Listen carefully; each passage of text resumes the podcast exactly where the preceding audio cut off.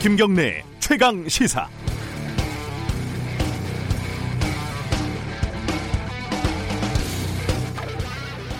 벌써 1년이 다 돼갑니다. 처음에는 조국 대 윤석열이라는 구도로 시작을 했지만 유재수, 김기현, 송철호 이런 이름을 거쳐서 이동재, 한동훈, 한명숙 이런 이름까지 나왔다가 지금은 이제 추미애 대 윤석열 이런 구도에 다다랐습니다. 처음과 지금을 좀 비교를 해보면요. 첫 시작이었던 이른바 조국 사건의 양상은 고위공직자의 위법을 수사하겠다는 검찰의 명분 그리고 개혁에 저항하는 정치 집단 검찰이라는 비판 이 두 가지가 일정 비율로 좀 혼합이 돼 있었던 상태였습니다. 그런데 지금 이른바 검언 유착 의혹 수사 즉 한동훈 검사장 수사를 둘러싸고 벌어지고 있는 갈등은 좀 괴이하고 이해하기 난감한 구석이 있습니다. 보통의 구도는 의도야 어떻든 간에 검찰이 살아있는 권력의 의혹을 수사하려고 하고 반대로 청와대나 정치권에서 그 수사를 막으려고 하고 검찰은 자율성, 독립성 이런 걸 막 외치고 이렇게 구도가 짜지잖아요. 근데 이번 건은 표면적으로 보면은 권력형 비리도 아니고 그냥 욕심이 많은 기자와 뭔가 하나 엮어보려고 했던 것 같은 검찰 간부에 대한 간단한 의혹뿐이지 않습니까? 이런 간단한 사건 하나도 깔끔하게 해결을 못하고 문제와 갈등을 키우기만 하는 모습을 보면 뭐 철진한 홍콩 영화에서 쌈박질만 하는 조폭 영화 뭐 이런 게 떠오릅니다. 어, 수사 대상이 검찰총장의 최측근이라는 점을 고려하면 더욱 그런 분위기가 나죠. 검찰이 검사가 여기서 밀리면 죽는다 이런 결연한 의기 정도는 있어야죠. 그런데 왜 하필 이 사건에서 그런 게 발현이 되는지 잘못 고른 것 같습니다. 사건을 안타깝습니다. 7월 3일 금요일 김경래 최강 시사 시작합니다.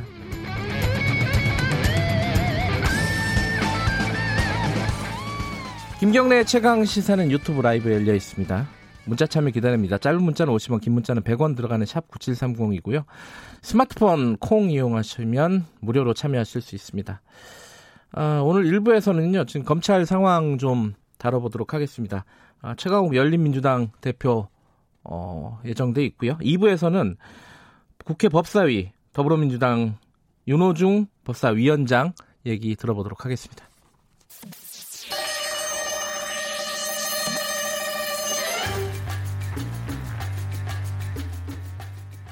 네, 이번 주에는 여러분들에게 매일 퀴즈를 내드리고, 아, 다음 주도 한다고 합니다. 정답 맞추신 분들에게 추첨을 통해서 시원한 아메리카노 쏘고 있습니다. 자, 오늘 문제 나갑니다. 자, 오늘의 퀴즈는 정부의 부동산 대책, 지금 한참 시끄럽죠? 이 부동산 대책 이후에 나타난 현상에 관한 말입니다. 서울 수도권 대부분 지역에 대한 부동산 규제 대책이 시행된 이후에 김포, 파주 이런 다른 지역의 아파트 가격이 반등한 현상. 이것 이것 효과라고들 하죠. 한쪽을 누르면 한쪽이 튀어나온다. 어떤 문제를 해결하면 다른 부분에서 또 문제가 발생한다. 자, 1번 별풍선 효과. 2번 풍선 효과. 3번 풍문으로 들었어 효과. 네, 정답 아시는 분은 짧은 문자 오시면 긴 문자 100원 들어가는 샵 9730으로 보내주시고요. 어, 정답 맞히신 분들에게는 시원한 아메리카노 커피 쿠폰 보내드리겠습니다.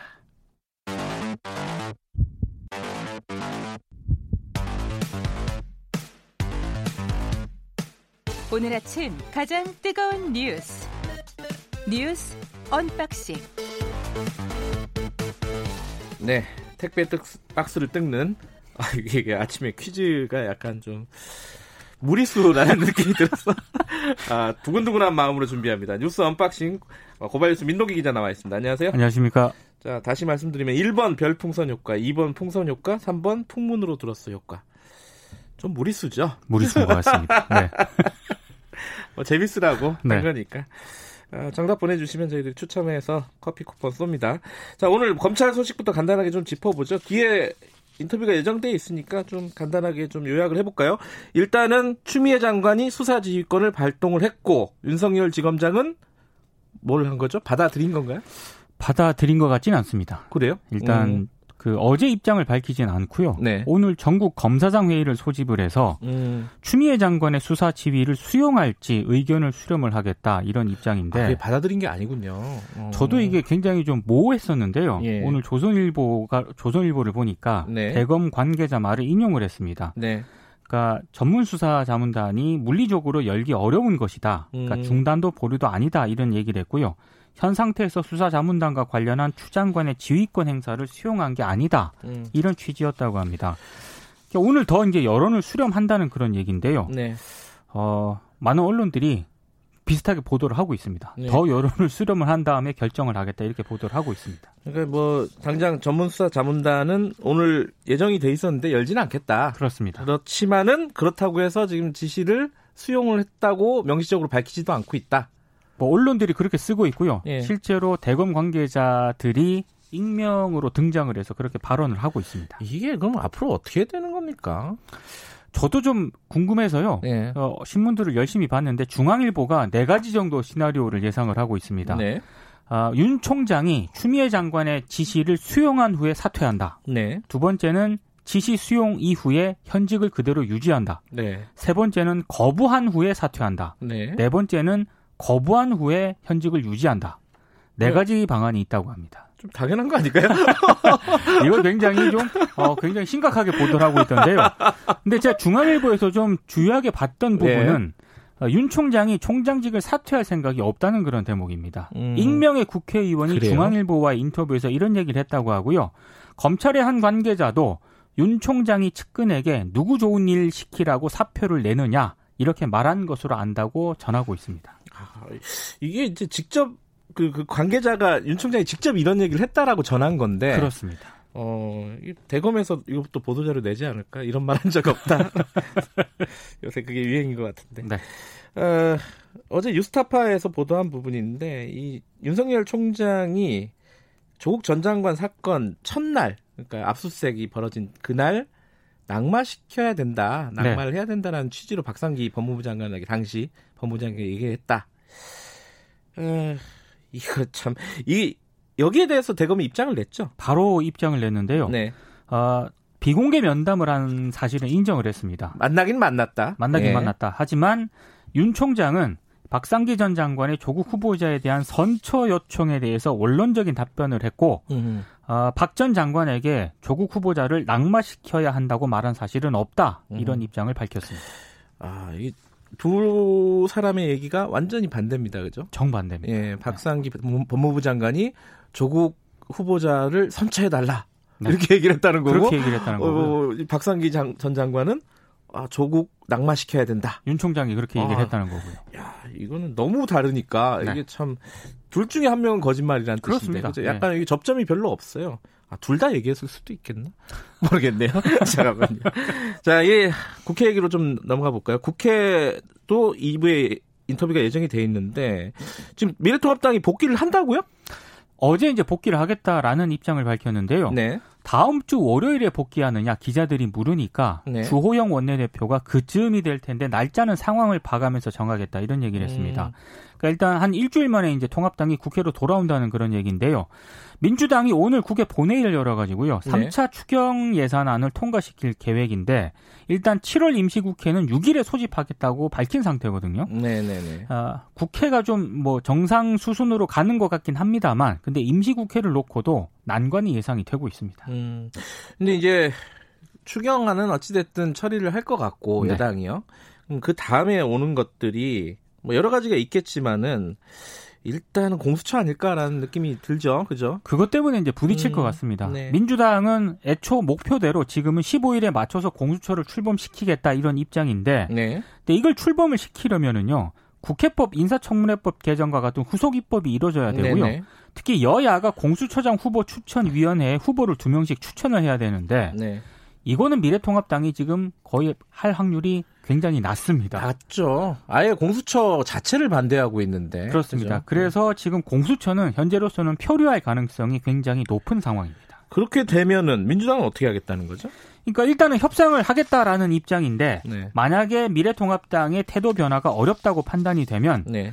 7월 중으로 후속 입법 처리를 먼저 강행할 가능성도 있습니다. 음. 그러니까 법제사법위원회 민주당 간사인 백혜련 의원이 다음 주까지 여당 몫의 공수처장 후보 추천위원 두 명을 선정을 하겠다라고 일단 입장을 밝힌 상태인데요. 예. 근데 아무래도 7월 어, 국회가 열리더라도 우선 처리 법안에 대한 여야 의견이 워낙 커서 음. 순항은 쉽지 않아 보이고요. 공수처법도 마찬가지인 것 같습니다. 아, 7월 내내 시끄럽겠네요. 이거. 그렇습니다. 예. 예.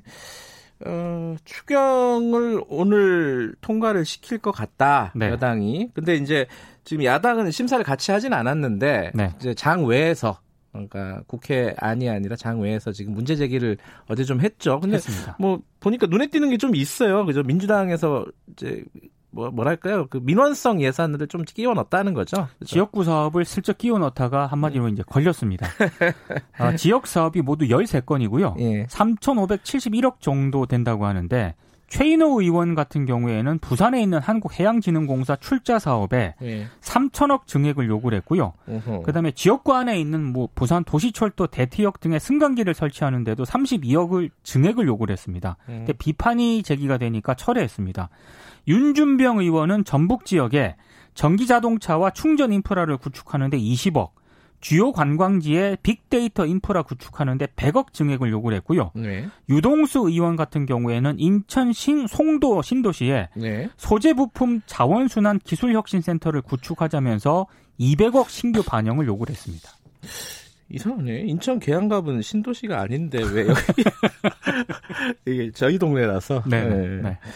네. 어쨌든 이거 뭐 민주당에서는 뭐라고 합니까 이 문제 제기에 대해서? 그러니까 박홍근 민주당 예결위 네. 간사가 예산 소위에서 사실관계를 확인을 해보니까 네. 예결이나 상임위에서 지역 예산 관련 증액 요구가 있는 건 맞다 이렇게 네. 인정을 하면서요.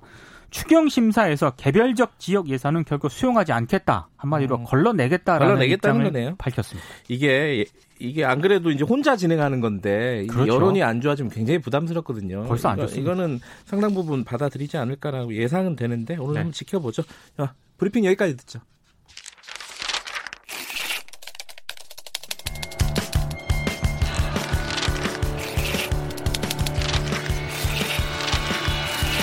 민동기의 저널리즘 M. 네, 저널리즘 M 오늘은 어떤 보도를 가지고 좀 얘기를 해볼까요? 차별금지법 관련 보도인데요. 네. 근데 전반적으로 보니까 그렇게 무리한 보도는 상대적으로 적었습니다. 예전과는 좀 달라졌어요. 그래도. 그렇습니다. 예. 일단 뭐 잘못 알려진 그런 내용을 설명하려는 보도도 있었고 네. fact check를 시도한 언론도 많았더라고요. 음. 근데 유독 튀는 보도를 한 곳이 있습니다. 예, 조선일보인데요. 6월 28일 인터넷판에 단독이라는 타이틀을 달고요. 민주당이 외면한 차별금지법 통합당이 발의한다 이런 제목의 기사를 실었습니다. 어허. 근데 이 기사가 일단 진위 여부가 좀 의심이 되고 있습니다. 일단 제목만 들어봐도 이게 뭐지? 라는 느낌이 좀 드는데. 예, 일단 음. 제목만 보면은요. 예. 차별금지법을 미래통합당이 적극적으로 추진하는 것처럼 보이지 않습니까? 그렇죠. 일단 음. 이건 사실이 아닙니다. 조선일보 보도 이후에 미래통합당 최형두 원내대변인이 일부 언론에 차별금지법 발의 준비는 사실 무근이다 이런 입장을 밝혔거든요. 조선일보 보도 내용을 일단 부인을 했고요. 예. 아, 다만 이제 통합당 소속 일부 의원이 발의를 준비할 가능성은 있습니다. 그런데 음. 그렇다 하더라도 누가 어떤 내용의 법안을 준비하고 있는지 이걸 정말 당 차원에서 검토하고 있는 게 확실한지 이런 부분들에 대해서는 조선일보 기사에 언급이 돼 있지 않거든요. 네. 근데 이 정도 되면은 저는 개인적인 생각이긴 합니다만 기사가 되는지 일단 의문이고요. 조선일보처럼 제목을 뽑으면 절대 안 된다는 생각은 확실한 것 같습니다. 예. 이게 어. 그 내용을 보면요. 제목도 문제가 있는데 내용을 보면은 이게 무슨 어 통합 미- 미래통합당이 이 차별금지법 이슈를 선점할 수도 있다. 이건 정말 너무 무리한 해석 아니에요? 이게 왜냐면은 이게 잘잘못을 떠나서 옳고 그름을 떠나서 네. 미래통합당은 차별금지법에 별로 관심이 없거든요. 그리고 지금까지 반대 입장을 고수를 해왔고요. 예. 어, 차별금지법 자체에 대해서 미래통합당 의원들이 대단히 부정적인 의견들을 밝히는 의원들이 많습니다. 그렇죠. 근데 지금 문제는 그 정의당 장혜영 의원이 대표 발의한 차별금지법이 네. 이 법안을 발의하려면 의원 10명을 모아야 되지 않습니까? 네. 정의당 소속 의원 6명 외에 4명의 의원을 모으기가 굉장히 힘들었습니다. 그렇죠. 예. 예. 근데 차별금지법에 미래통합당이 적극적이라고 일단 기사를 쓰려면은 음. 최소한 미- 이 정의당이 발의한 대표 발의에 의원들이 동참을 해야 되는 거 아니겠습니까? 예. 근데 더불어민주당은 두명 정도는 동참을 했는데 미래통합당은 단 한 명의 의원도 동참을 하지 않았고요.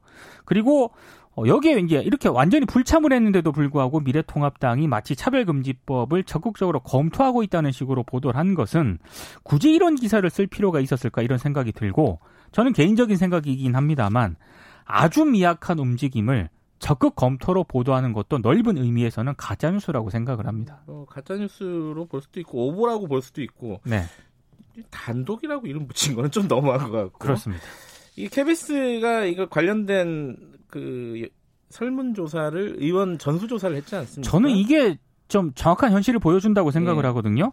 차별금지법 제정에 대한 입장을 물었습니다. 근데 입장을 94명만 밝혔고요. 네. 재밌는 거는 일부 의원 같은 경우에는 자신은 기독교인이가 눈치가 보인다라고 얘기를 했고, 솔직하네요. 네. 음. 에, 일부 의원 같은 경우에는 동성애를 반대한다고 밝혔는데 누구 사주를 받고 설문조사하는 거냐 이렇게 화를 내기도 했다고 하는데요. 네. 응답한 의원들도 상당수가 익명 보장을 신신 당부했다고 합니다. 네. 그러니까 무슨 얘기냐면 KBS 설문조사를 보면은요. 21대 국회에서도 차별금지법 처리를 장담할 수 없다는 거거든요. 그러니까 정당의 문제가 아니라 진짜 의원들의 문제인 것 같은데 그럼에도 불구하고 조선일보 제목을 지금 쳐다보니까 아, 저, 저 같으면 제목을 좀 바꿀 것 같습니다. 어떻게 바꿀 수 있을까요? 차별금지법 21대 국회에서도 국회에서도 통과가 쉽지 않다. 음. 통과 불투명. 음. 이렇게 제목을 좀 바꿔야 될 것 같은데 그게 정직한 거죠. 그렇습니다. 음. 여전히 제 인터넷에 제가 아침에 검색을 해보니까 단독 타이틀을 달고 제목이 그대로입니다. 어, 그냥 뭐 노골적으로 얘기하면은 민주당을 깔려고 하다 보니까 이런 기사가 나오는 거죠. 무리한 기사가 나오는 거죠. 오늘 여기까지 듣겠습니다. 고맙습니다. 고맙습니다. 뉴스 unboxing 고발 뉴스 어, 민동기 기자였습니다. 김경래 최강 시사 듣고 계신 지금 시각은 7시 37분 향해 가고 있습니다.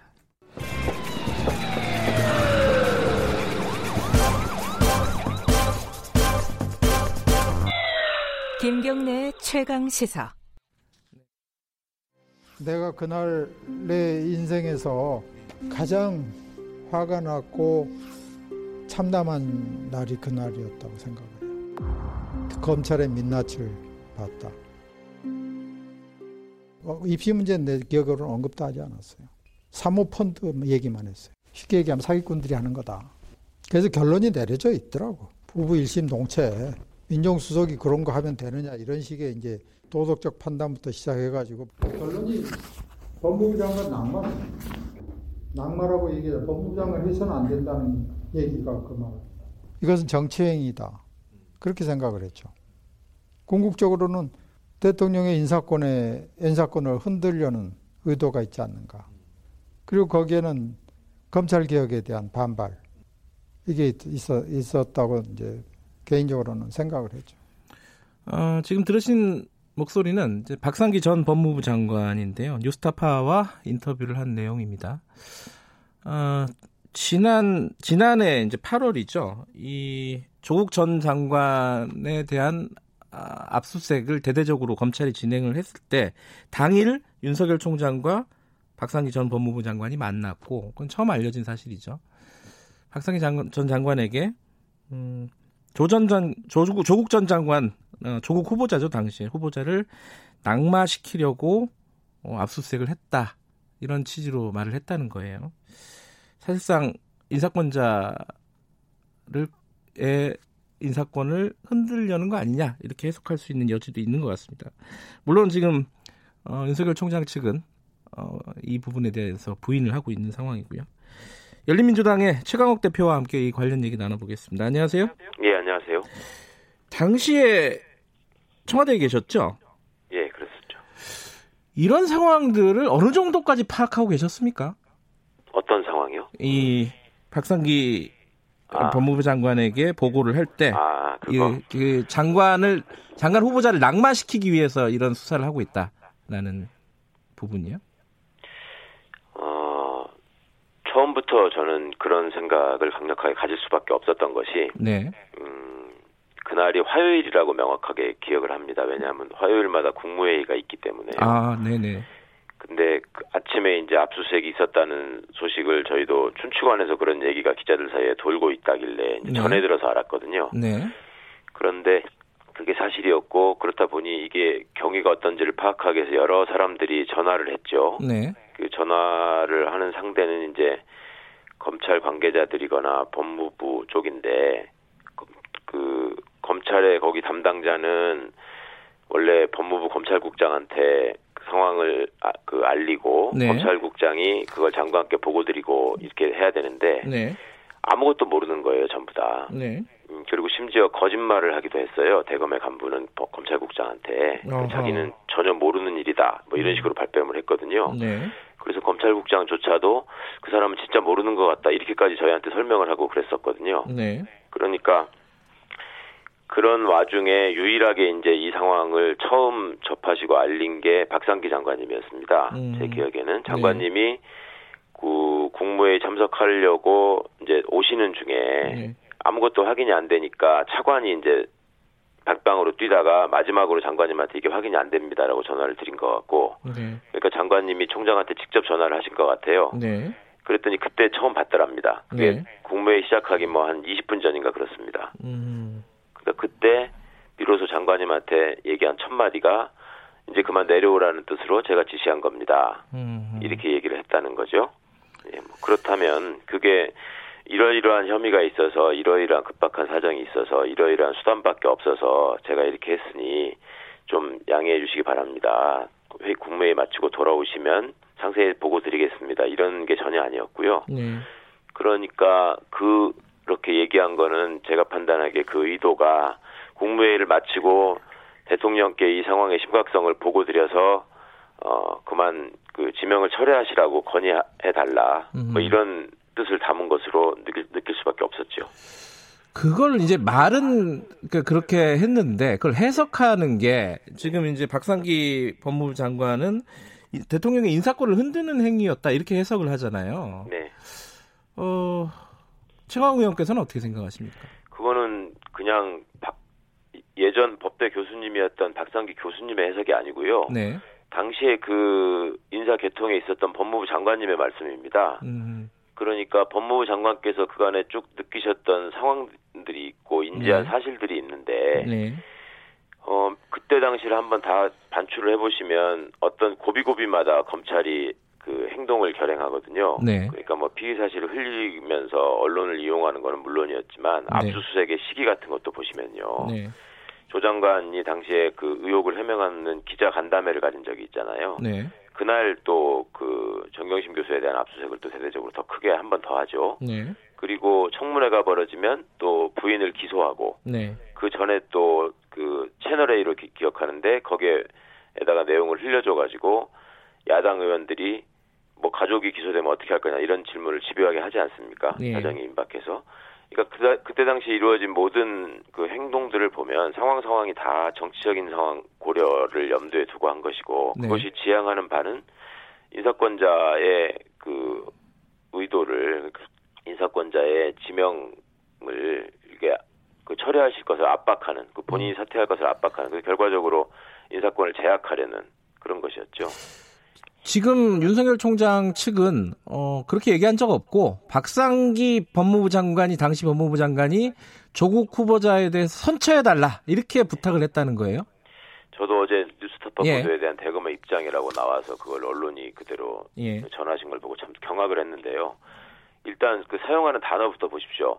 장관께서 만나자고 요청을 해줘, 해와서 내가 만나줬고 내용을 네. 그런 식으로 썼지 않습니까? 네, 그리고 네. 장관께서 선처를 요청해서 그냥 듣고만 있었고 네. 그 다음에 뭐 한때 인사 협의를 그 민정수석으로서 장관 총장과 같이 하던 분에 대한 뭐 얘긴데 네. 이게 뭐 인사권자도 아닌 사람한테 무슨 그 거취나 낙마 이런 걸 운운한 일이 없다 음, 이렇게 표현을 했어요. 네.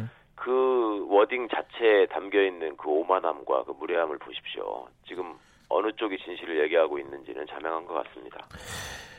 당시에 그 조국 후보자를 낙마시키기 위해서 그런 수사를 했다라고 얘기를 했다면은 네. 그걸 전제로 하고 본다면은 그럼 왜 그랬느냐? 왜 조국 후보자에게를 낙마시키려고 그렇게 노력을 했느냐? 이게 뭐 검찰 개혁에 대한 저항 이런 이런 걸로 해석을 할 수밖에 없는 거죠. 그러면은 그렇죠. 음. 그, 어, 나- 낙마를 시키려고 한 게 아니었다라고 계속 검찰총장이 주장을 한다면, 네, 지금 아직도 더 드러나지 않은 사실들이 몇 가지 있습니다. 음. 그것이 공개되면은 더 이상 그런 발뺌은 하지 못할 겁니다. 그런 거짓말을 좀 그만 이제 중단해 주기를 바라고요. 그다음에 그 처음에 시작할 때는 이게 사모펀드 문제 박상기 장관님 네. 이렇게 말씀하셨잖아요. 사모펀드가 굉장히 심각한 문제고 자기들이 그 론스타 수사나 뭐 이런 사모펀드 수사를 많이 해봐서 아는데 네. 이거는 뭐 사기꾼들이 하는 짓이고 이게 돈의 흐름을 따라가다 보면 안 걸릴 수가 없다. 네. 이런 얘기들을 계속 반복을 했었는데 어떻든 그것이 지향하는 바는 조국 민정수석은 절대로 장관이 돼서는 안 된다. 음. 이것을 계속 얘기를 하고 있었거든요. 예. 그거는 명백히 인사권자에 대한 도전이죠.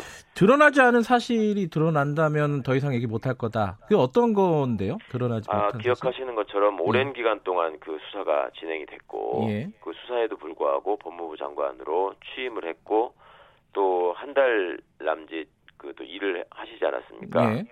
그러면 그 과정이 긴데 예. 예. 그 첫날 장관님하고 전화 통화하고 뭐 저녁 때 만나고 그런 상황만 있었겠습니까? 음. 총장은 본인의 정당성을 입증하기 위해서 여러 군데로 움직였고요. 네. 여러 군데로 움직이면서 여러 사람들을 만나고 본인이 직접 한 말이 있고요. 아하. 예. 그 다음에 아. 그게 그 향후의 과정에서 본인의 입장을 확실하게 드러나는 얘기를 드러내는 얘기를 입장과 네. 의도를 드러내는 얘기를 여러 곳에서 했었습니다. 아하. 그거를 본인이 잘 알고 있을 겁니다. 아. 그, 거를 다른 사람들이 기억 하지 못할 것이다라고 생각하는 건 오산입니다. 그러니까 지금 박상기 전 법무부 장관 말고도 어, 여러 가지 얘기를 들은 다른 사람들도 있다. 그거는 최강욱 의원께서 알고 계신다. 이런. 얘기죠? 네, 그렇습니다. 예, 알겠습니다.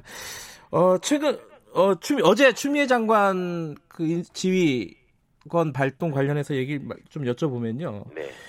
이게 전문 수사 자문단 요걸 오늘 열기로 원래 했었는데 안 연겠다는 거예요. 이러면은 네. 윤석열 총장이 추미애 장관 지휘를 받아들이겠다 이렇게 해석할 수 있는 겁니까? 정확하게 좀 그러니까 말씀해 주세요. 외형상으로는 예. 지위를 받아들인 모습이잖아요. 예.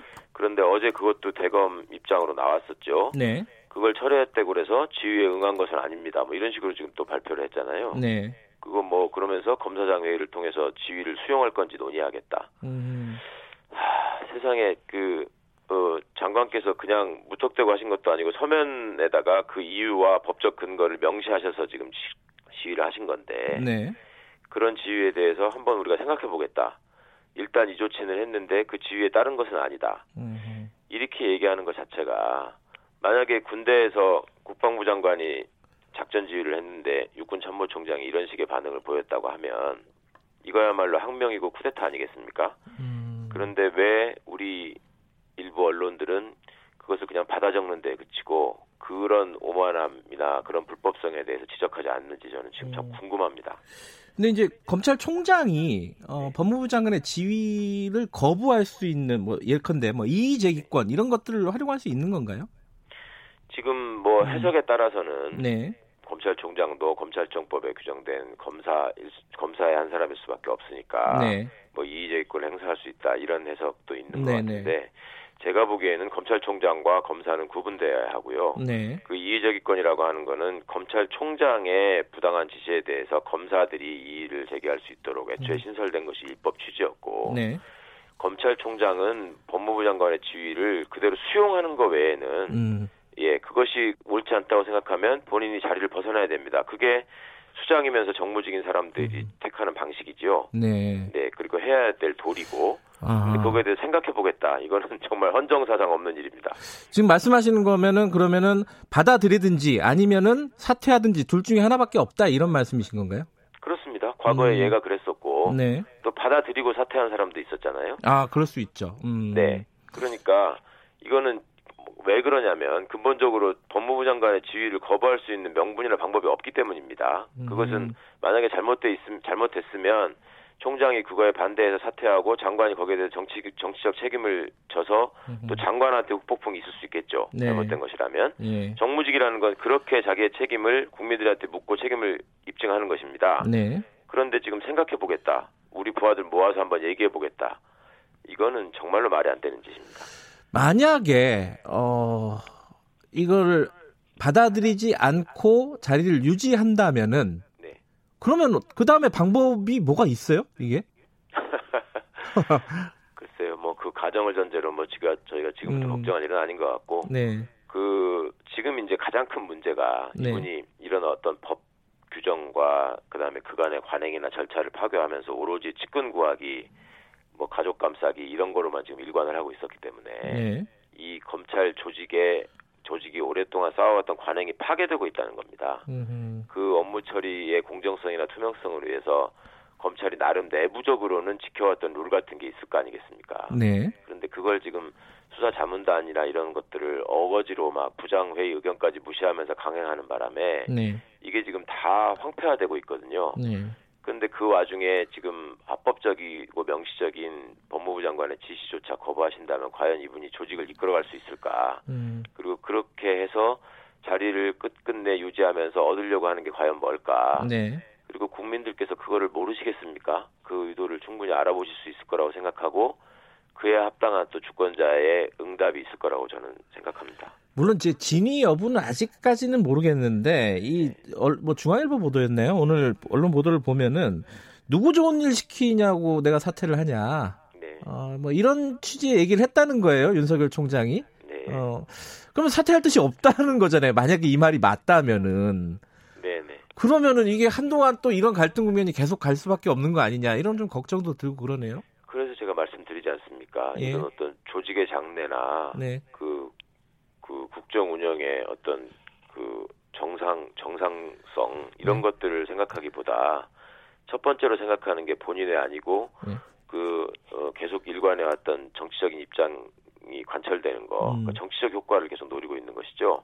그러니까 저도 어저께 다른 뭐 전원들을 통해서 사퇴할 네. 의사가 없다라고 밝혔다라는 얘기들은 들었었는데 예. 뭐 그분 성향으로 봐서 캐릭터로 봐서 예. 뭐 그럴 수 있는 분입니다. 예. 그런데 현 조직의 수장이라면 그것이 어 담는 의미나 그 파장을 고려를 해야 될 텐데 네. 이게 참 걱정입니다 여러 가지로. 그 검찰청의 여론이 뭐 다 반영된 건 아니지만 일부 검사들이 반발하는 글들을 막 게시판에 올리고 있습니다. 내부 게시판. 누구한테 반발하는? 그 추미애 장관의 지시에 대해서. 그거 네, 어떻게 보셨어요, 그거는? 그게 이제 우물한 개구리로 오래 살다 보니까 네. 그리고 또 처음부터 글을 올리고 뭐 이런 사람들은 과거에도 글을 올린 사람으로 제가 알고 있고요. 그거 이제 총장의 측근들이죠.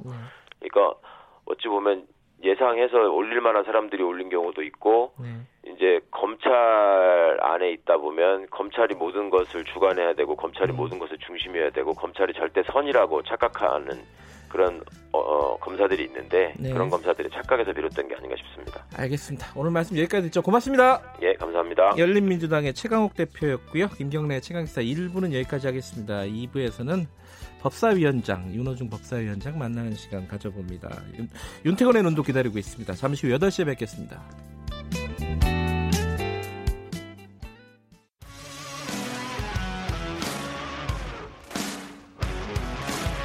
뉴스타파 기자 김경래 최강 시사. 네, 김경래 최강 시사 2부 시작하겠습니다. 예, 검찰하고 법무부의 갈등이 최고조에 달, 달했다. 이게 며칠 전부터 나왔는데 계속 최, 최고조가 바뀌고 있습니다. 지금 어제 추미애 장관이 수사 지휘권을 발동을 해서 어, 전문 수사 자문단 소집을 하지 마라. 그리고 수사 결과만 총장은 보고를 받아라. 이렇게 얘기를 했습니다. 일단 취소를 했는데 이게 수용한 건 아니다. 검찰 쪽에서는 이렇게 좀 애매한 입장을 보이고 있습니다. 이제 여론을 더 들어보겠다. 어, 떤 얘기가 나올지 모르겠습니다. 어, 관련된 얘기와 함께 지금 이제 사실은 이 다음 국면은 공수처 국면이 오겠죠. 거기에 대해서 어, 윤호중 국회 법사위원장 더불어민주당 사무총장 연결해서 관련 얘기 좀 나눠보겠습니다. 안녕하세요. 네, 안녕하세요. 윤호중입니다. 네. 어, 여기 현안부터 좀 여쭤봐야겠네요. 그죠? 네. 어제 장관의 수사 지휘 이게 사실은 공식적으로 하면 한 두 번째 되는 거잖아요. 음, 네, 네. 뭐 그렇게 이야기되고 있습니다만 예, 비공식적인 것은 뭐 수시로 있었다고 합니다. 예, 예. 근데 이게 어, 뭐 이제 뭐 두 가지가 있겠죠. 이 검찰에서 지금 무리한 걸 하고 있기 때문에 수사 자문단 이제 수사 지휘권을 발동했다고 볼 수도 있고 수사 지휘권이 네. 발동을 할 정도의 이게 사안이냐 뭐 이렇게 볼 수도 있는데 어, 네, 네. 어떻게 보십니까? 이걸 어떻게 해석을 해야 될지 먼저 좀 얘기를 들어보죠. 네, 이 문제가 문제가 이제 그 국민들의 관심도 네. 어, 이 높아져 있고 네. 어, 검언 유착이라고 하는 게 이제 그 지금까지의 검찰의 어, 잘못된 그 관행 중에 하나였거든요. 네. 어, 이런 부분이 이, 어, 이 뭐 극명하게 드러난 사건이었기 때문에 네. 어, 이것을 검찰이 어떻게 처리하는가가 네.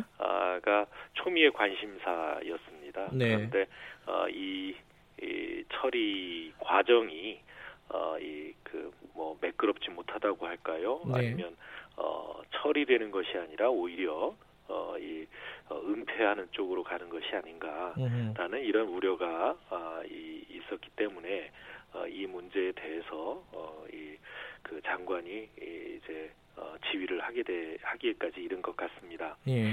사실 이 사건은 어, 따지고 보면 어, 이뭐 엊그저께 이 법사위에서도 네. 어, 현안질을 하면서 법사위원과 법무장관 사이의 질의답변 사이에서 어, 많은 사실이 드러났습니다만 네. 아, 그러니까 그, 어, 이 채널의 기자와, 네. 아, 그리고 이제 그, 이 한동훈 검사장, 네. 이 윤석열, 어, 이, 그 총장의 측근이라고 합니다. 네. 근데 이 둘 사이에, 에, 이 주고받은 대화의 내용이 다 드러나고 있고, 음. 또그 이야기를, 그, 이, 듣고, 어, 이, 그 구치소에 있는 이제 이 수감자를 찾아가서 네. 면회 중에 한 이야기 이런 네. 것들도 이제 다 드러나고 있습니다. 음. 그 가운데에서 이제 일테면 어이 그 방송 아니 그러니까 방송사 기자를 통해서 네. 어이 피의자를 어 이뭐 협박 내지는 강요한 뭐 이런 그 정황들이 다 드러나고 있었기 때문에 네. 그리고 게다가 더 심각한 것은 어, 이, 뭐, 일테면 협박의 내용도 내용이지만, 어, 이, 빨리 그, 이 선거 때에 이 맞춰서, 맞춰서 진술을 해라. 아, 이런 그, 이 선거 개입 의도까지 네. 이렇게 어, 정황이 드러나고 있는 상황이었습니다. 어, 그래서 이 대단히 심각한 어, 이그 사안이었고 여기에 대한 어, 이 검찰 내부에 예. 어, 이 의견이 이 분분하고 또 갈등이 발생하면서 네. 어, 여기에 대해서 어, 이 정리를 해야 될 필요를 느끼지 않았나 이렇게 생각합니다. 근데 이제 그 여러 가지 의견이 있겠지만 검찰 내부에서도요. 당장 네네. 이제 어제 어, 검찰 게시판에 올라온 글들 중에 뭐 이런 게 있습니다. 검찰의 중립성과 독립성을 보장하는 것이 돼야 되는데 지금 장관 지위가 어, 좀 위험, 위태롭다, 위험하다라는 취지의 글들이 막 올라오고 있어요. 어, 지위가 좀 무리가 있다라는 해석인데 여기에 대해서는 어떻게 보십니까? 어, 장관의 지위는 어, 네. 법적으로 보장돼 있는 네, 어, 이 권한을 행사하는 것이고요. 네, 어, 그 장관의 지위가 있었기 때문에 어, 이 검찰의 중립성이나 독립성이 훼손되지는 않습니다. 아, 음.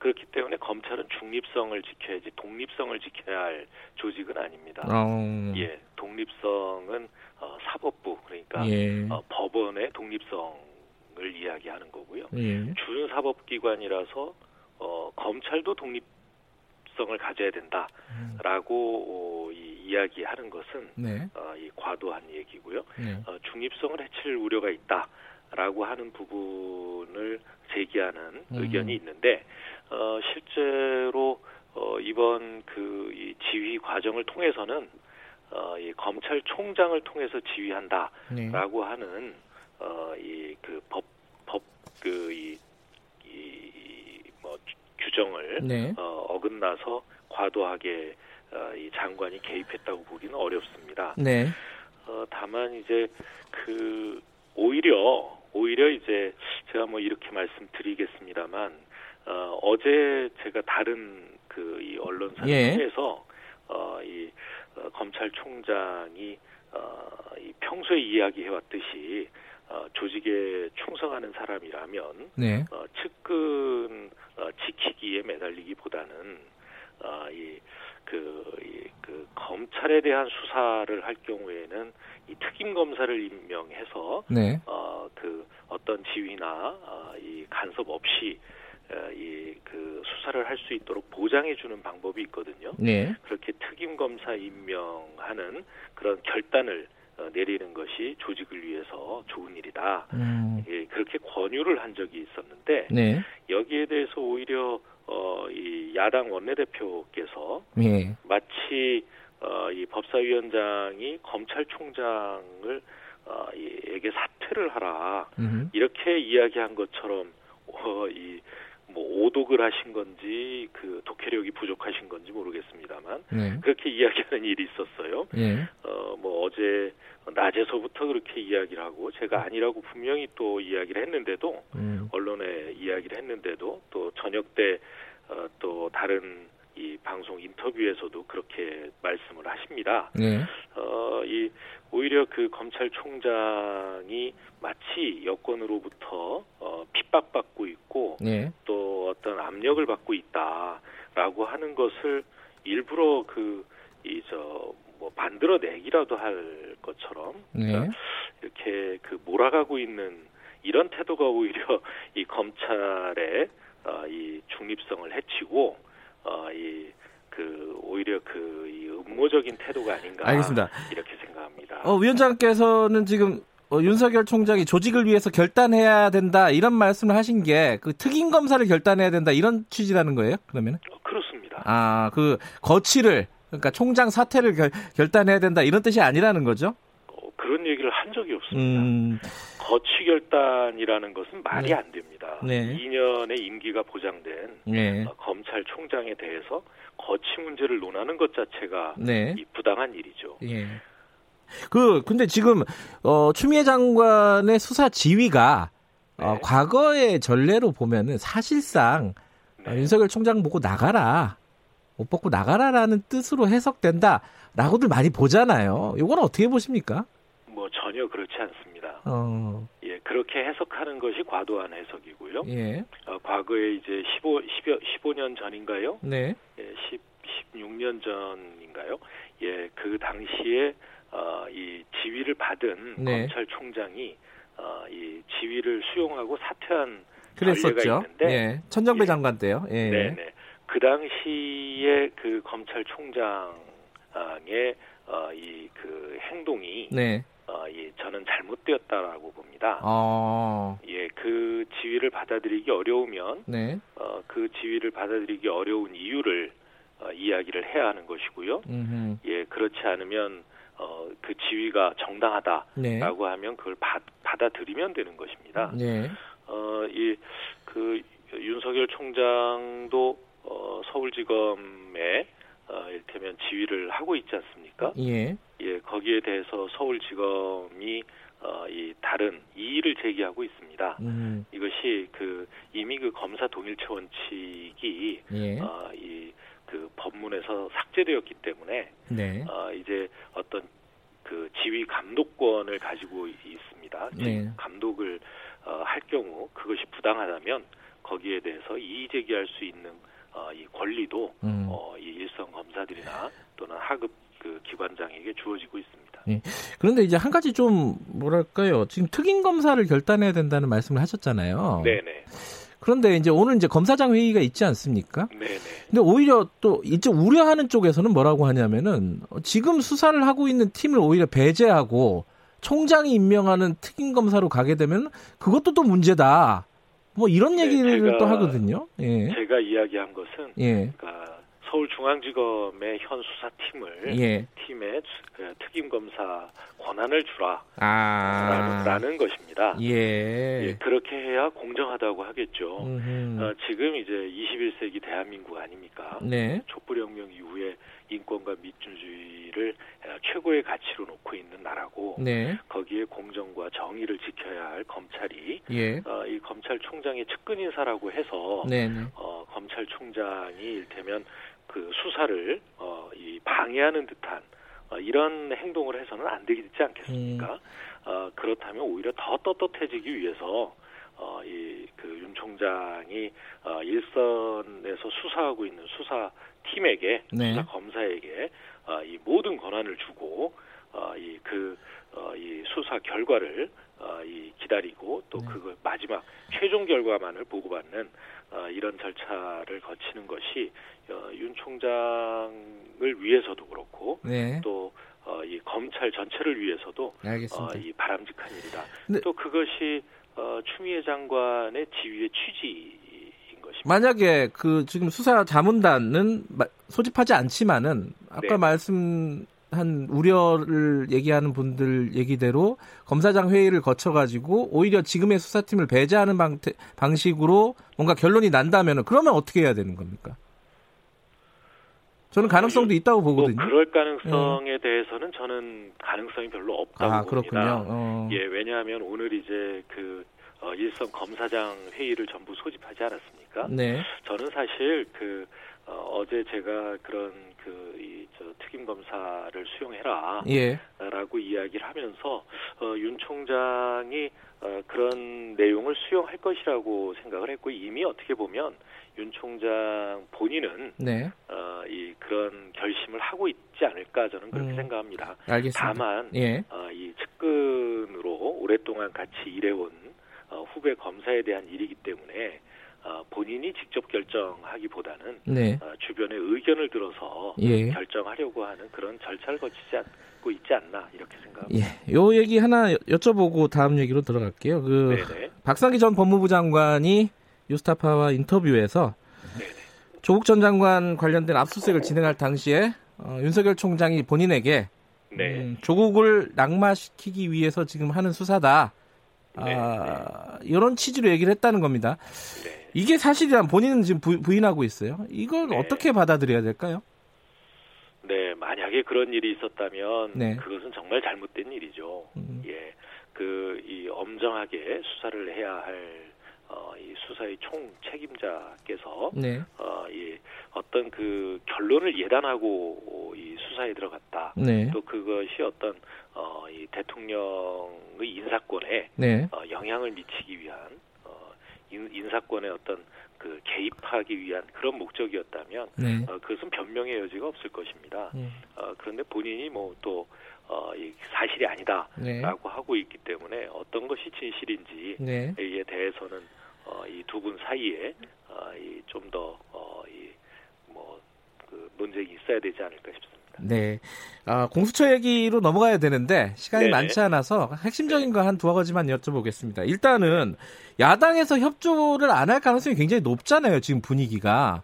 뭐 추경도 네. 심사를 안 들어오고 있고 어떻게 돌파하실 겁니까? 야당이 협조 안 하면 이거 진행이 안 되는 거잖아요. 지금 구조상. 네, 저는 저는 뭐 야당이 어, 추천위원을 추천할 것이라고 보고요. 아 그래요? 예, 어, 그다음에 이제 야당도 동의할 수 있는 네. 어, 공수처장을 어, 이, 이 임명하는데 추천하는데 네. 어, 이그 협조를 할 것이라고 봅니다. 왜냐하면 네. 그렇게 하지 않으면 네. 그렇게 하지 않으면 결국 그 야당의 비협조 때문에 네. 법을 개정하지 않을 수 없는 상황이 될 것이고 음, 네. 그렇게 되면 야당의 이, 이, 이 입장이 야, 야당이 동의하는 공수처장이 이, 이 임명되기보다는 음, 야당에게 좀 더 불리한 어, 공수처장이 어, 임명될 가능성이 있다.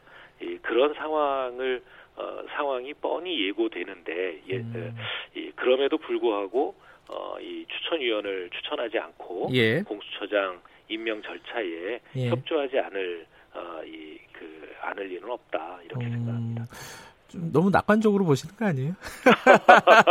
아 물론 뭐 그 20대 국회에서 네. 어, 이 패스트트랙을 통해서 어, 이 제정된 네. 법에 대해서 인정하고 싶지는 않을 수 있습니다. 예. 아, 그러나 그것은 어, 이, 그, 이 국회 법 절차에 네. 대한 어, 이 정치적인 어, 네. 주장일 뿐이지 어, 실제로 공수처법은 어, 법으로 성립돼서 이제 15일이면 7월 15일이면 발효되는 법입니다. 네. 법에 따라야 한다고 봅니다. 그 지금 말씀하신 게 만약에 협조를 네. 하지 않는다면 법을 고쳐야 된다는 거는 야당의 비토권이라든가 이런 부분들을 삭제할 수도 있다 이렇게 받아들여도 되는 건가요?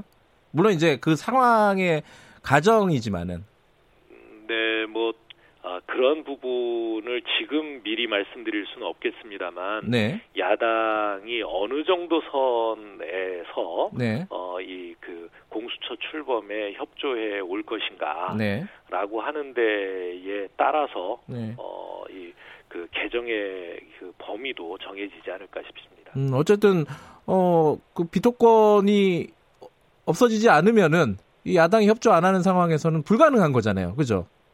그렇기 때문에 예. 비토권을 유지하기 위해서 어, 이 현, 현행 법에 예. 어, 이, 이 협조하지 않을까 이렇게 예. 생각한다는 것입니다. 그 언제까지 기다리실 겁니까? 그 부분에 대해서는? 지금 후보 추천을 요청했는데 그거 할 생각이 별로 없는 것 같아요. 전체적으로. 네. 저희는 오늘 예. 그 후보 추천을 위한 네. 그이 추천위원회를 당내 추천위원회를 만들고 어, 이 거기에서 어, 이 조속히 논의해서 후보를 어, 두 명의 추천위원을 에, 이 추천할 예정입니다. 예. 어, 이 야당에도 지속적으로 어, 이 추천을 요청할 어, 계획이고요. 예. 어, 뭐 마냥 기다리지는 않겠다는 말씀만 드리겠습니다. 15일이 시행이잖아요. 아까 말씀하셨듯이. 네, 네, 네. 뭐 그때까지는 기다려 주시는 건가요? 어, 야당 쪽 측에서는 네. 15일 에, 발효 후에 네. 어, 추천을 하겠다. 네. 아, 라는 이야기를 하고 있는 것으로 알고 있습니다. 아, 그래요. 하지만 많이 기다리진 않겠다. 이런 말씀만 하시는 거죠. 네. 예. 알겠습니다. 어, 오늘 그 아, 근데 지금 법사위원장으로서 지금 법조인 출신이 아니시잖아요. 위원장님께서는 이거 안 힘드세요? 요 이런 부분은? 어, 뭐 그렇지는 않습니다. 제가 이제 뭐 사선 의원으로 어, 하면서도 그렇고 어, 주로 이제 그 법안을 많이 다뤄왔기 때문에요. 네. 어, 법률에 대한 해석이나 뭐 이런 부분에 어려움을 느끼지는 않습니다. 네. 오히려 그 법률가들께서 네. 어, 이 법 조문에 집착하시다 보면 음, 어, 보지 못하시는 네. 어, 그런 부분들을 어, 좀그 폭넓은 시각에서 네. 어, 이, 그, 이, 뭐, 도움을 드릴 수 있지 않을까 하는 그런 생각을 해봅니다. 알겠습니다. 어, 하나만 더 여쭤볼까요? 이게 예, 예. 코- 초대 공수처장 지금 뭐 추천위원회도 네, 네. 만드셨다고 하는데 네, 네. 어, 어, 그 요건 중에 가장 중요한 예, 게 예. 뭐라고 생각하십니까? 초대 공수처장이. 네, 어, 아무래도 네. 이, 그, 공명정대한 어, 리더십을 가진 분이셔야 될 것 같고요. 예. 예, 거기에 좀 더 한다면, 네. 어, 이 공직 사회를 어, 정말 깨끗하고 투명한 그런 사회로 만들겠다는 음. 어, 그런 강한 의지가 있으신 분이면 좋겠다. 이렇게 생각합니다. 알겠습니다. 여기까지 듣겠습니다. 고맙습니다. 네, 네, 감사합니다. 윤호중 국회 법사위원장이었습니다. 공정하고 깊이 있게.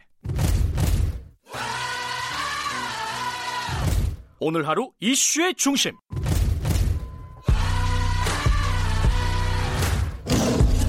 김경래의 최강 시사.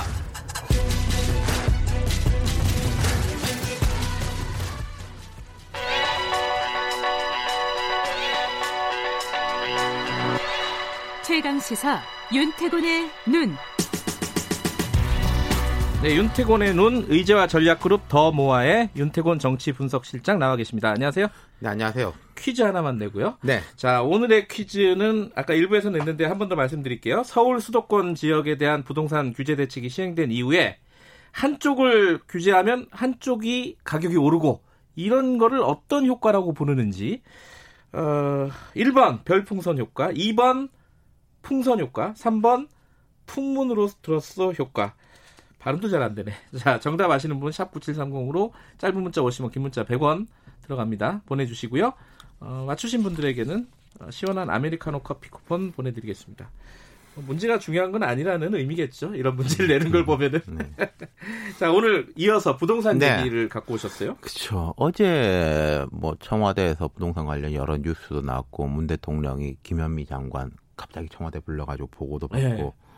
되게 뜨거운 감자잖아요. 네네. 그러니까 지금 정부에서 강한 대책을 내놓은 부동산이 더 오르고 그럼 또 대책이 나오고 그런 식으로 반복되지 않습니까? 네. 요즘에 더 민심이 안 좋은 건 이런 것 같아요. 과거 개발연대는 부동산이 폭등을 했는데 예. 소득도 오르고 물가도 오르고 음. 부동산도 오르고 뭐 호, 다 화, 호랑, 어, 화랑기였으니까요. 예. 근데 이게 지금 같은 경우에는 소득이나 물가는 그대로 아니면 뒷걸음인데 부동산만 음, 오른다. 음. 이러니까 이제 다르다는 거죠. 네. 그냥 뭐전 국민이 사실은 교육, 축구, 부동산에는 전문가라 그러지 않습니까? 저도 제가 뭐 원룸도 살아보고 전세도 살아보고 대출도 받아보고 집도 대출 받아서 사보고 대출 갚고 있고 그러니까 전문가죠 부동산에. 아, 무려 40몇 년을 아, 그렇죠. 부동산에. 살았으니까 우리가 다 전문가인데. 근데 이제 저는 이제 부동산에 대한 뭐 그런 구체적인 이야기보다 좀 정치하고 관련돼서 이야기해드리고 음. 싶어요. 지금 뭐 지지도가 당장 그렇죠. 있죠? 자, 지난주에도 음. 그런 말씀드렸지만 최근에 대통령 민주당 지지도 쭉 빠지고 있습니다. 폭락이랄 건 아니고 완만한 흐름이긴 한데 총선 전후에 너무 올라서 조정되는 게 제일 네. 클 거예요. 하지만 계속 빠지는 건 안 좋다. 네. 여러 여- 이유가 있을 건데 뭐 남북 문제, 코로나 19, 인천국제공항 뭐 근데 이제 남북 문제 같은 건 초기에 반짝했다 요새 좀 조용하지 않습니까? 네. 북한도 조용하고 그래서 최근 주목도가 제일 높고 정부 여당에서 곤혹스러운 것은 이제 부동산 문제일 거다. 음. 제가 2006년 7년 이때 참여정부 청와대 출입 기자를 했었어요. 네. 또 기시감이 느껴져요. 그때도 아. 뭐 버블 세븐, 뭐 강남 아파트와의 전쟁, 그때도 뭐 청와대 누구 누구가 강남 뭐 지역에 뭐 집이 두 채가 있다 이런 명단 돌아다니고 사람들 화내고 막 그랬었거든요. 그래요. 한 십몇 년 만에 좀 겹치는 느낌이에요. 어허. 그러니까 지금 말씀하신 것도 이게 계속 반복되고 오래된 얘기잖아요. 그렇죠. 근데 이제 부동산이라는 게 항상 문제인데, 예. 그럼 왜 최근에 더 문제로 느껴지느냐? 예. 뭐 일단 이런 게 있죠. 교육하고 부동산은 가장 핫한 문제다. 예. 모든 정부가 무게를 싣고 그만큼 힘들어하고 또 당한족시키기가 어렵다. 그렇죠. 교육도 뭐 얽혀 예를 있어서. 들어서 음. 이른바 상위권, 중위권 뭐 여기에 이제 이해관계 다 다르고 부동산도 마찬가지지 않습니까? 네. 근데 왜 현 정부가 더 어려움을 겪느냐? 일단 상대 평가가 있을 겁니다. 보수 정부 때보다 진보 정부 때 집값이 더 오른다. 음. 아까 제가 참여 정부 말씀드렸지만은 참여 정부하고 현 정부, 뭐 이명박 정부 때는 안정됐었고 그때 뭐 세계 경제가 안 좋아서 그랬다 그러지만은 지금도 세계 경제 안 좋아요. 그런 문제가 있으니까 일단 여러 이유가 있겠죠. 수치가 그렇다는 거. 예. 그다음에 이제 신뢰의 문제인데 이 신뢰라는 단어하고 지지라는 단어는 겹치기도 하고 안 겹치기도 합니다. 음. 현 정부 들어서 부동산 문제 한에서는 정책 신뢰가 자꾸 떨어지고 있다. 음흠. 내가 동의하고 동의하지 않는 걸 따가지고 뭐 이게 말한다고 이대로 될까? 음흠. 란다는 거죠. 평가도 별로 안 좋아요, 사실. 이 그러니까 이제 대해서. 김현미 음. 장관이 이제 정책이 잘 뭐 잘 된다라고 한 게 아니라 작동을 종합적으로 하고 있다. 뭐 이런 뭐 말싸움이 있었는데 작동론을 말씀하셨죠. 어, 그렇죠. 네. 그러니까 강한 정책들이 자꾸 나오면은 자 첫 번째는 정말 강한 의지의 표현으로 받아들여질 겁니다. 아 정말 의지가 강하구나. 음. 이게 반복되면 내성이 생기는 거죠. 음. 또 그러는구나. 그렇죠. 라는 식으로. 음. 그리고 이제 청와대나 여권 고위 인사들이 이제 강남에 집이 어쩐다 이런 이야기 계속 나오지 않습니까? 네. 그럼 뭐, 아니, 저 사람들은 말하고 자기 속사정하고 다른 거 아니야? 어제도 이제 곤혹스러운 장면이 나왔잖아요. 어, 노영민 비서실장. 네, 뭐 무슨 뭐 강남에 집 판다 그랬다. 아이 그게 아니라 청주에 있는 거 파는 겁니다. 스텝이 뭐, 좀 꼬이죠 지금. 예, 이런 네. 이야기들. 그러니까 이게 위축되고 하면은 실수가 더 자꾸 음. 일어나고 그게 또 악순환이 벌어지는 것들이 있는 거죠. 가장 뭐 그 중에서 힘든 사람이 지금 김현미 장관일 겁니다, 그죠? 그렇죠. 자, 네. 국토부 장관. 똑소리 나는 여성 정치인이라는 평가 원래 받았거든요. 뭐 그렇죠. 지금도 마찬가지인데 음. 악정 고투하는데 제가 곰곰이 보면 이런 면이 있어요. 지금 국토부 그 전에는 이제 국토해양부라 불렀고 더 전에는 건설교통부라고 아, 불렀습니다. 그랬었죠. 예.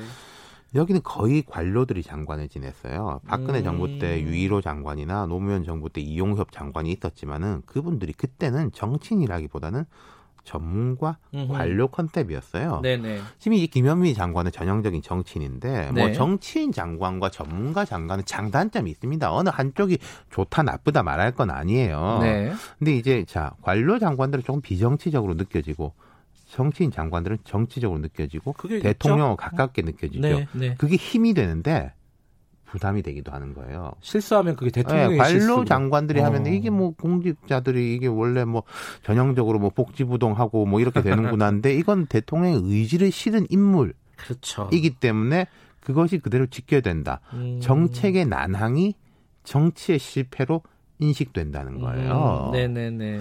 그리고 하나 더 어떤 게 있죠? 지금 이제 여당을 비판적으로 보는 시각 중에 이런 게 있지 않습니까? 너무 강한 원팀이다. 뭐 딴소리 없다. 음흠. 청와대나 지도부가 않은 대로 다 따라간다. 네. 부동산은 안 그렇다는 거죠. 그게 그러니까 집 팔라고 했는데 안 판 거 개인의 차원에서 보면은 뭐 두 채 이상 가진 사람들 빨리빨리 정리하세요라고 했는데 아니 뭐 제가 사정이 있어서 근데 장사미사들도 다 뭐 알아보면 다 사정이 있는 거 사정이 아닙니까? 많죠, 다들. 그렇죠. 예. 그런 개인의 부분이 있는 것이고 예. 얼마 전에 이런 기사가 있습니다. 제가 좀 낭독해 볼게요. 네. 친문계 인사로 꼽히는 박남춘 인천시장과 민주당이 다수인 인천시의회가 정부의 6.17 부동산 대책에 사실상 반기를 들었다. 어허. 민주당 인사가 장악한 광역단체와 광역의회 중 정부의 부동산 정책에 공개 반발한 것은 인천시가 처음이다. 인천시는 관내 기초단체 의견이 취합되는 대로 7월께 부동산 대책 개선안을 정부에 건의하겠다.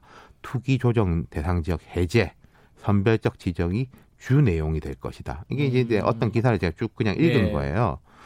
선거 때 생각해 보시죠. 목동이나 강남 이런 데 출마한 여당 후보들 하나같이 종부세 완화, 재건축 규제 완화 이- 이런 이야기 했습니다. 여당 후보들도 예. 맞아요. 예. 수도권 지역구 의원들 우리 동네 규제 완화 이야기 안 하는 사람이 없어요. 음흠. 주류 비주류 할 것 없어요. 음흠. 정부가 다른 스탠스잖아요. 선거니까. 그 선거도 그렇고 개- 기본적으로 이제 민심에 대해 가지고 이제 반응하는 거. 음흠. 그러니까 다른 정치적 사안들, 뭐 좀 전에 이제 윤호중 법사위원장 말씀하신 뭐 법무부와 검찰 갈등이나 남북 관계 이런 것에 대해서도 지역구 민심이 엇갈리지만은 예. 부동산 문제하고는 반응 차이가 엄청나게 커요. 그렇구나. 그러니까 정치인들이나 여당 정치인들이 개인적 차원에서 내 뭐 집 못 팔겠다라고 하는 거.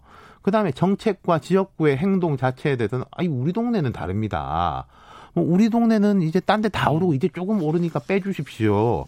이런 식으로 되니까 정책 운영이 어려워지고 이게 보수 정부 때보다는 진보 정부 때 이런 그 온도 차이가 인식되는 게 더 크다. 부동산 문제 진짜 어렵네요 우리나라에서. 예. 네, 여기까지 듣겠습니다. 고맙습니다. 감사합니다. 윤태곤의 눈 의지와 전략그룹 더모아의 윤태곤 정치분석 실장이었습니다. 2분 여기까지고요. 잠시 후 3부에서는 고 최숙현 선수 사망 사건 관련된 아이템 준비되어 있습니다. 일부 지역국에서는 해당 지역 방송 보내드립니다.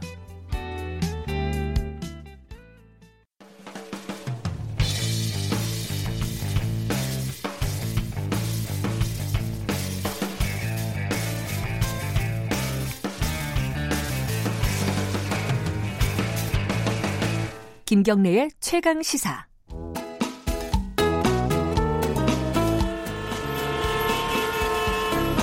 GPS가 연결되었습니다. 김경래의 최강 시사. 여의도 신호등.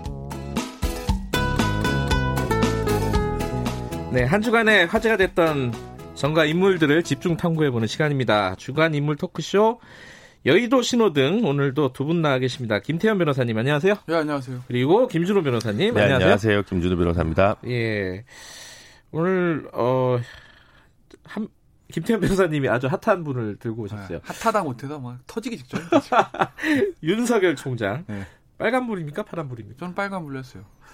아니 근데 해석하기 나름 아니에요. 아, 그렇죠. 아, 그러니까 이게 이제 저 우리 물어 물어보시 이모 PD께서 네.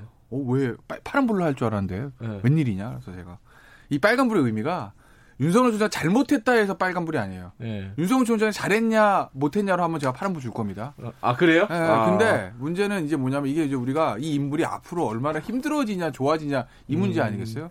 근데 어찌됐건 간에 뭐 윤석열 총장이 올 초, 이번 주 초에 네.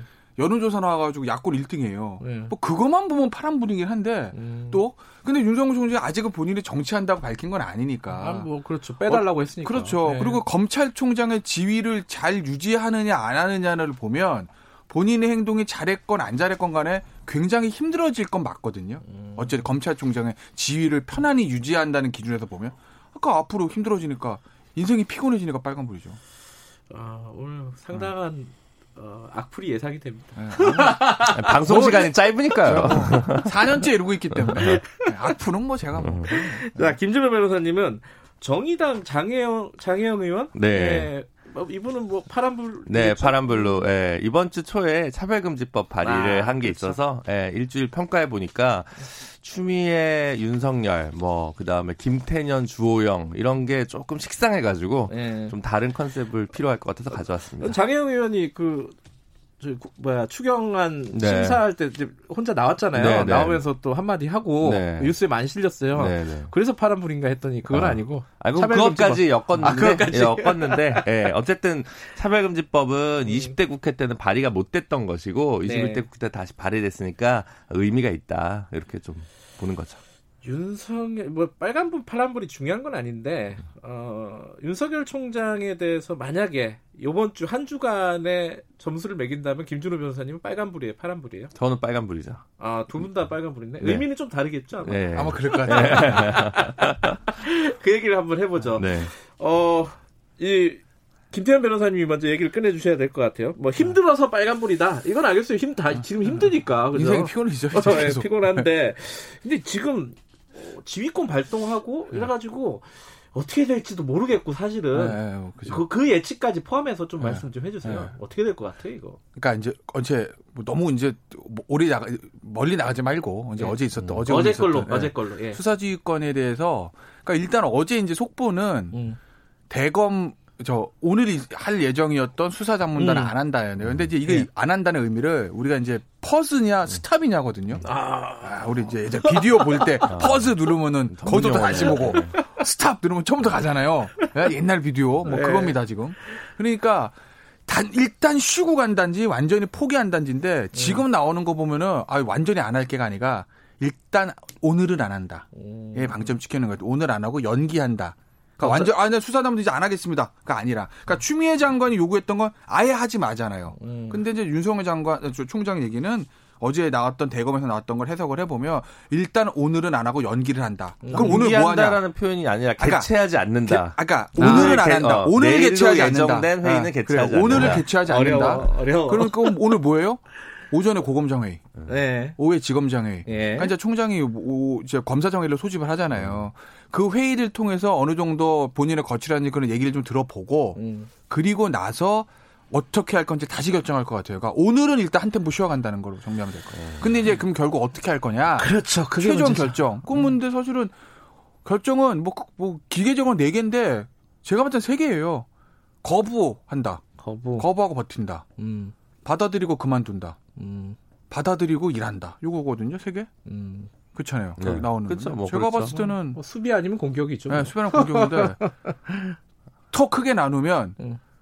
어 받아들이고 일한다든지 거부하고 사퇴한다. 아니, 거부 아니야 뭐, 뭐 하여튼 버- 거부하고 버틴다. 예. 받아들이고 버틴다 뭐 이 정도인데 음. 제가 봤을 때는 거부하고 버틸 확률이 좀 높다고 봐요. 확률상 아 그래 버틴다. 어. 일단 결론은 버틴다. 사퇴는 안 한다. 사퇴는 안 한다. 어. 사퇴는 안 하고 저- 버티되 어떻게 보세요, 김준호 변호사님? 저는 사퇴하면 안 된다. 사퇴하면 안 된다. 네. 뭐 어떤 왜 측면에서? 그런지 좀 달라요. 저 그래서 이유도 항상, 얘기해 보면 예. 저랑. 그러니까 네. 이게 아 물론 큰 일이라면 큰 일이죠. 뭐 검사장 최측근 검언 유착 의혹 뭐 이런 네. 거지만 저는 이- 이 정도의 불협화음을 가지고 뭐 총장이 지검장 회의 소집하고 뭐 야당은 추미애 장관 해임 건의안 요구하고 이건 좀 인플레다. 거품이다. 그렇게 지금 중요한 문제가. 한국 사회의 제일 중요한 문제가 이거예요. 지금 이게 뉴스가 저희가 다루고 있기도 하지만 네. 이 정도 비중으로 다룰 만한 건과 볼륨감이 있거나 비중 있는 일이라고 저는 진짜 요만큼도 생각이 안 들어서 좀 음, 슬퍼요. 음. 그런 의미에서 전반적으로 우리 사회의 빨간불이다라는 음. 생각이 좀 들고 어 뭐 장관 총장이 장관의 뜻과는 조금 다른 행정적인 뭐 배당이나 이런 것들을 할 수도 있습니다. 그리고 네. 이제 그게 좀 약간 음, 문제가 있다고 보면 또 적절한 지휘권을 행사할 수 있어요. 예. 근데 마치 모든 것이 뭔가 성역처럼 다뤄지고 뭐 아니면 뭔가 뭐 전부 다 음모적으로만 다뤄지고 이렇게 하니까 저는 그게 좀 씁쓸하고 뭐 그렇다 한들 예를 들어 뭐 기재부 장관과 국세청장이 약간 불협화음이 있다 한들 음. 이렇게 다루겠습니까? 그 아, 그러니까 여러 가지로 보면 저는 아 이게 좀 계속 어 가 뭐랄까 어, 가상적인 허구적인 쟁점 이- 뭐 그렇게까지는 아니겠지만 하여튼 너무 좀 너무 그 그 그, 렇게 이렇게까지 비중이 그러니까 실릴 일들이 아닌 것 같아요. 저도 저건 동의해요. 지금 음. 대한민국이 중요한 일 얼마나 많은데 지금 당장 코로나 이후에 먹고 살고 뭐가 좀 먹고 살아 음. 경제 문제가 제일 중요한데 네. 근데 어쨌든 170석을 가진 여당 쪽에서 나오는 많은 얘기, 뭐 여러 가지 다른 얘기, 다른 이슈들 얘기들 나오지만 제일 많이 나오는 게 윤석열 총장에 대한 거 아니겠습니까? 그러니까 제가 지난주에 이해찬 대표. 파란불 얘기하면서 이해찬 대표가 함구령을 내린데도 그건 다 말이 안 들어. 아, 안 지키잖아요. 안 지키잖아요. 다 얘기하잖아. 그러니까 이제 노병은 사라지는데 참 슬픈 거죠. 그, 이제. 그게 문제라는 거죠. 네. 그러니까 좀 약간 음. 엇나간 얘기 뭐 좀 언어 나갈 수 있는데 항상 이제 여당 쪽에 나오는 얘기 아 총선의 민의는 음. 검찰 개혁입니다. 정말 그렇게 생각하세요?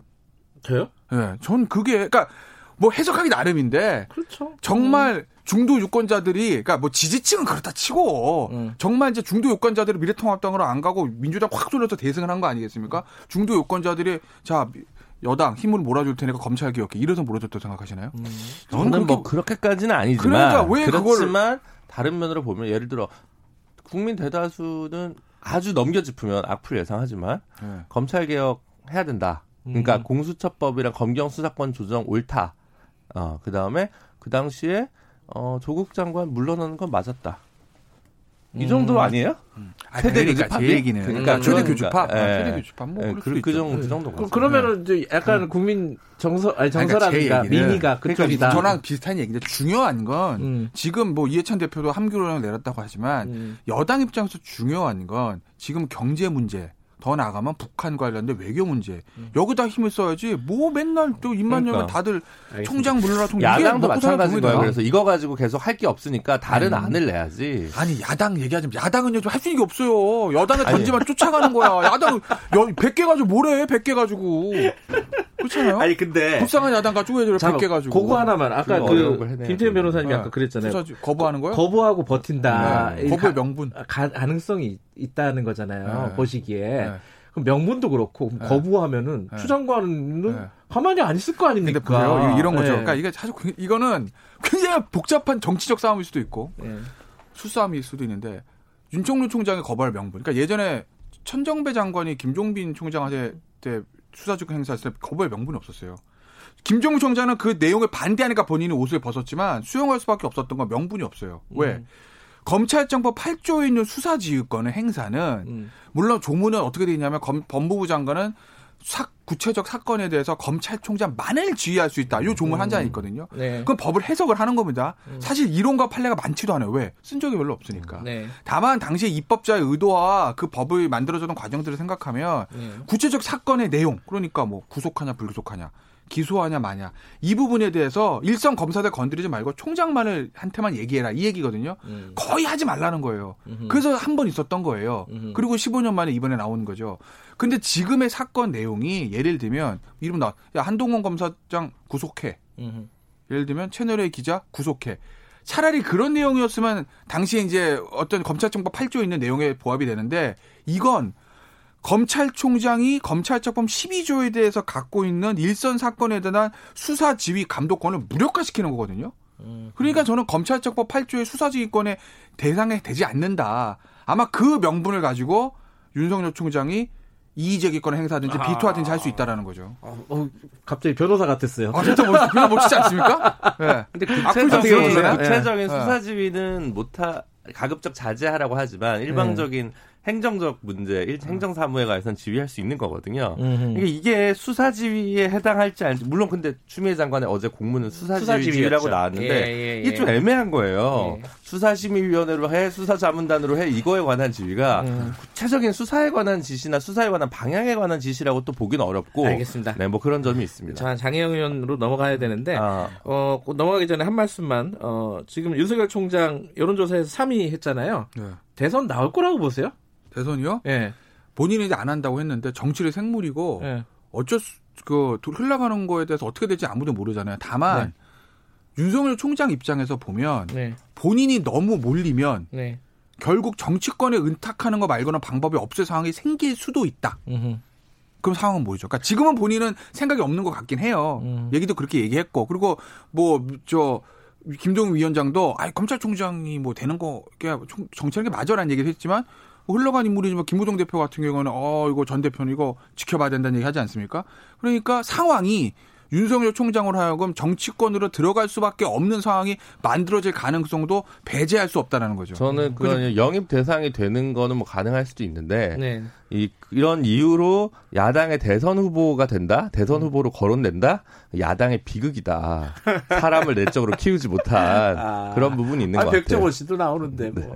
그게 다 비극인 이름이. 거죠. 예. 예. 저에겐 저도 좀 동의해요. 예. 아, 그 얘기는 그렇죠. 동의하시고. 아, 그건 맞는 거죠. 사실. 두 분이 은근히 교집합이 좀 많아요, 보면은.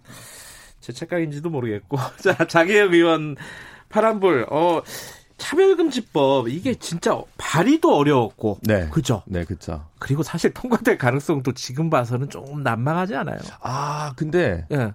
이제 두 가지가 있는 것 같아요. 네.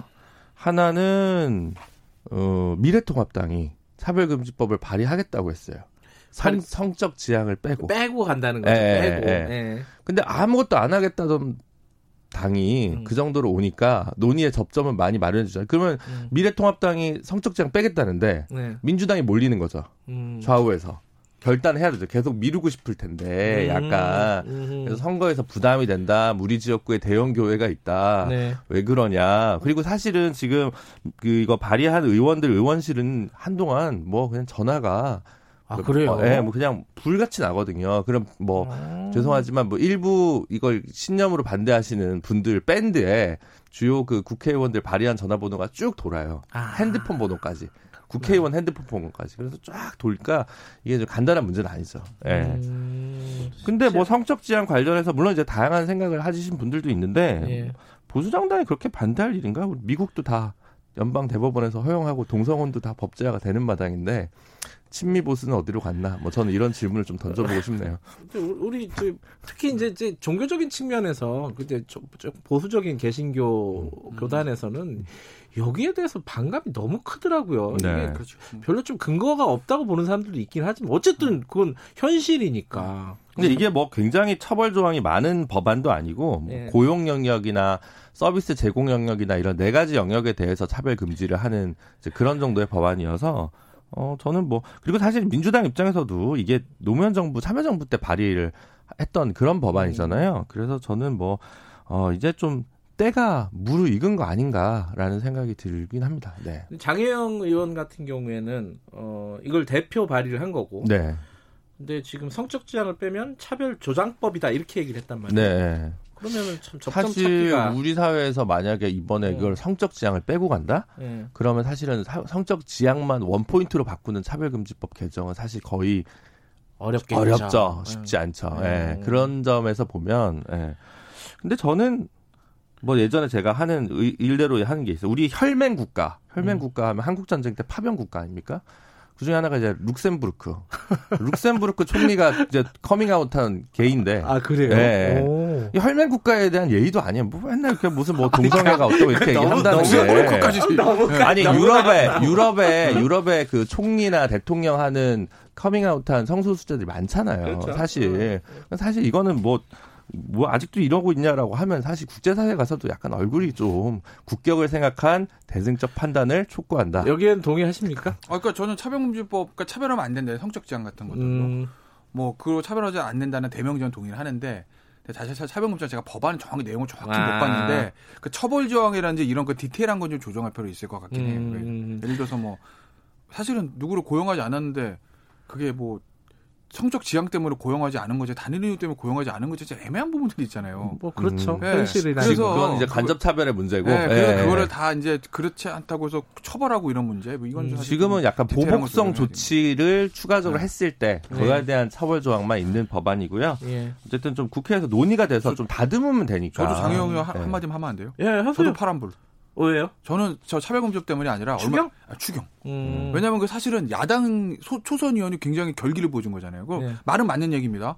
아무리 여당끼리 다 있어도 야당 저 미래통합도 안 돌아왔어도 심사는 제대로 해야지 이게 뭐야 땅땅땅 도장만 찍 음. 망치만 때리고 이거는 사실은 초선 의원으로서 반드시 짚고 넘어가야 되는 것이거든요. 음. 그러니까 저는 그 한 줄 보고 어우 장 의원은 대단한데라고 파란불 줬다. 음. 파란불 한 세 개 줄게요. 그냥. 사실- 신호등을 다. 그나마 언론에서 정의당에 관심 가져 주시는 분들은 네. 정의당이 독립적으로 이제 한다고 하는데 이거 뭐 본회의 들어가네 만에 뭐 어떻게 하는 거야 이런 거 가지고 뻔하지 뭐 이랬는데 여기서 사실 장영 의원이 말하자면 포인트를 하나 네. 땄죠. 예. 어, 근데 사실 이제 여당 지지층에서는 또 장혜영 의원을 음. 어, 왜 저러냐 뭐 이런 이런 저 비난들이 좀 있긴 했 있었어요. 그건 뭐 정치적인 스탠스에 따라서 네, 뭐, 뭐 지지하는 입장이나 아니냐 그런 음. 거에 따라서 달리죠. 어쨌든 원칙적으로 추경 예산인 우리 세금 쓰는 건데 예. 다 심사해야 되는 거 맞는 거죠. 아무리 여당끼리 있다 하더라도 그건 당연한 거 아니겠어요? 근데 항상 정의당이 이 스탠스가 참 애매했잖아요. 네. 20대 국회 때도 마찬가지였고 그렇죠. 지금 형이 정의당 혁신위원이시죠, 김진우 네, 변호사님. 부끄럽게도 그렇습니다. 어 그리고 지금 장혜영 의원이 위원장인가요? 네, 그죠? 네, 네. 이거 약간 이해관계가 이해관계가? 충돌하는데? 아 그래서 제가 여의도 신호등 처음 할 네. 때 가급적 이제 정의당 얘기를 안 하려고 했는데 차별금지법은 이제 지난 국회 때 발의도 못 됐던 거기 때문에 의미가 있어서 음. 한번 좀 아니 정의당을 더 갖고 같아서. 오셔야죠. 그래가지고 빨간불 많이 주시고 이러면 아, 네, 뭐 아직은 좀 부끄럽습니다. 네, 혁신 방향 이런 것들은 좀 잡혔어요. 이게 좀 어려운 문제긴 하지만은 네, 근데 당, 그러니까 어떻게 보면 당 바깥에 정의당 바깥에서는 별 관심 없는 의제들도 좀 있고요. 그렇겠죠. 예, 네. 당 바깥에서 관심 있는 의제도 있고 섞여 있는데 아, 뭐 이렇게 아직은 좀 말을 아낄 때인 것 같습니다. 오늘도 그래요? 제가 저기 이따가 그 국회 가서 회의를 해야 되거든요. 음. 아직 뭐 쟁점들은 많이 있는데 아직 국민들 앞에 이렇게 많이 내놓을 거는 좀더 음. 기다려 주셔야 될 것 같습니다. 알겠습니다. 오늘 여기까지 듣겠습니다. 여의도 신호등 김준호 변호사님, 김태현 변호사님이었습니다. 고맙습니다. 네, 감사합니다. 감사합니다. 김경래 최강 시사 듣고 계신 지금 시각은 8시 48분입니다.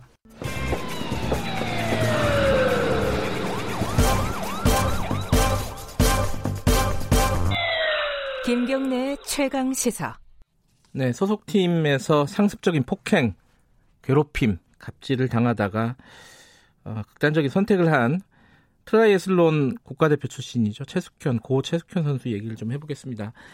어, 이게 지금 계속 보도가 이어지고 있는데 그 끔찍했던 폭력 행위들 이런 것들도 나오고 있고 여러 차례 관계기관, 협회 이런데 도움을 요청했는데 그게 뭔가 진행이 안 된 거예요. 이 부분이 참 제일 납득이 잘 안 되는 부분입니다. 어, 철인 3종 경기 트라이애슬론의 어, 전 코치입니다. 이지열 코치님과 연결을 해서 어, 관련 얘기 좀 나눠보겠습니다. 코치님 안녕하세요. 네, 안녕하세요. 그 최숙현 선수랑은 원래 좀 보셨던 일이 있다면서요? 아, 그 전에 먼저 말씀드리고 싶은 게요. 예. 제가 꼭 숙현이를 오래 지도하거나 친해서 지금 이런 일을 하고 있는 건 아니라고 말씀드리고 아, 예, 예. 예, 예. 예. 저는 그 국가대표 주니어 감독이었고 아, 예. 스큐언이는 당시에 이제 청소년 국가대표였기 때문에 네. 제가 한 이, 1년에 두 차례 네. 2주씩 합동훈련을 했던 음, 상황이었습니다. 예. 어, 그 당시에 그 스큐언이는 그 일단 여자 선수로서 체격이 굉장히 좋고요. 네. 그리고 또 굉장히 얌전하고 이렇게 수줍음이 많아서 저도 음. 대화를 많이 하지 못했는데 네. 그 운동할 때는 굉장히 승부욕도 있고 이런 그런 기억이 좀 있습니다. 예. 근데 어. 저이 이 핵심을 좀 핵심으로 바로 들어갈게요. 왜냐하면 이 폭력 행위라든가 그 끔찍했던 상황들에 대해서는 많이들 보셨을 거예요. 워낙 네네. 그 장기 장시간에 걸쳐서 상습적인 어떤 폭행들이 벌어진 것으로 지금 보이는데 네. 그 사이 사이에 도움을 요청을 했다는 거예요. 어, 수- 최숙현 선수가 그죠? 그럼 뭐. 경북체육회, 대한체육회. 근데 왜 이게 받아들여지지 않은 거죠? 조사라든가 이런 부분들이.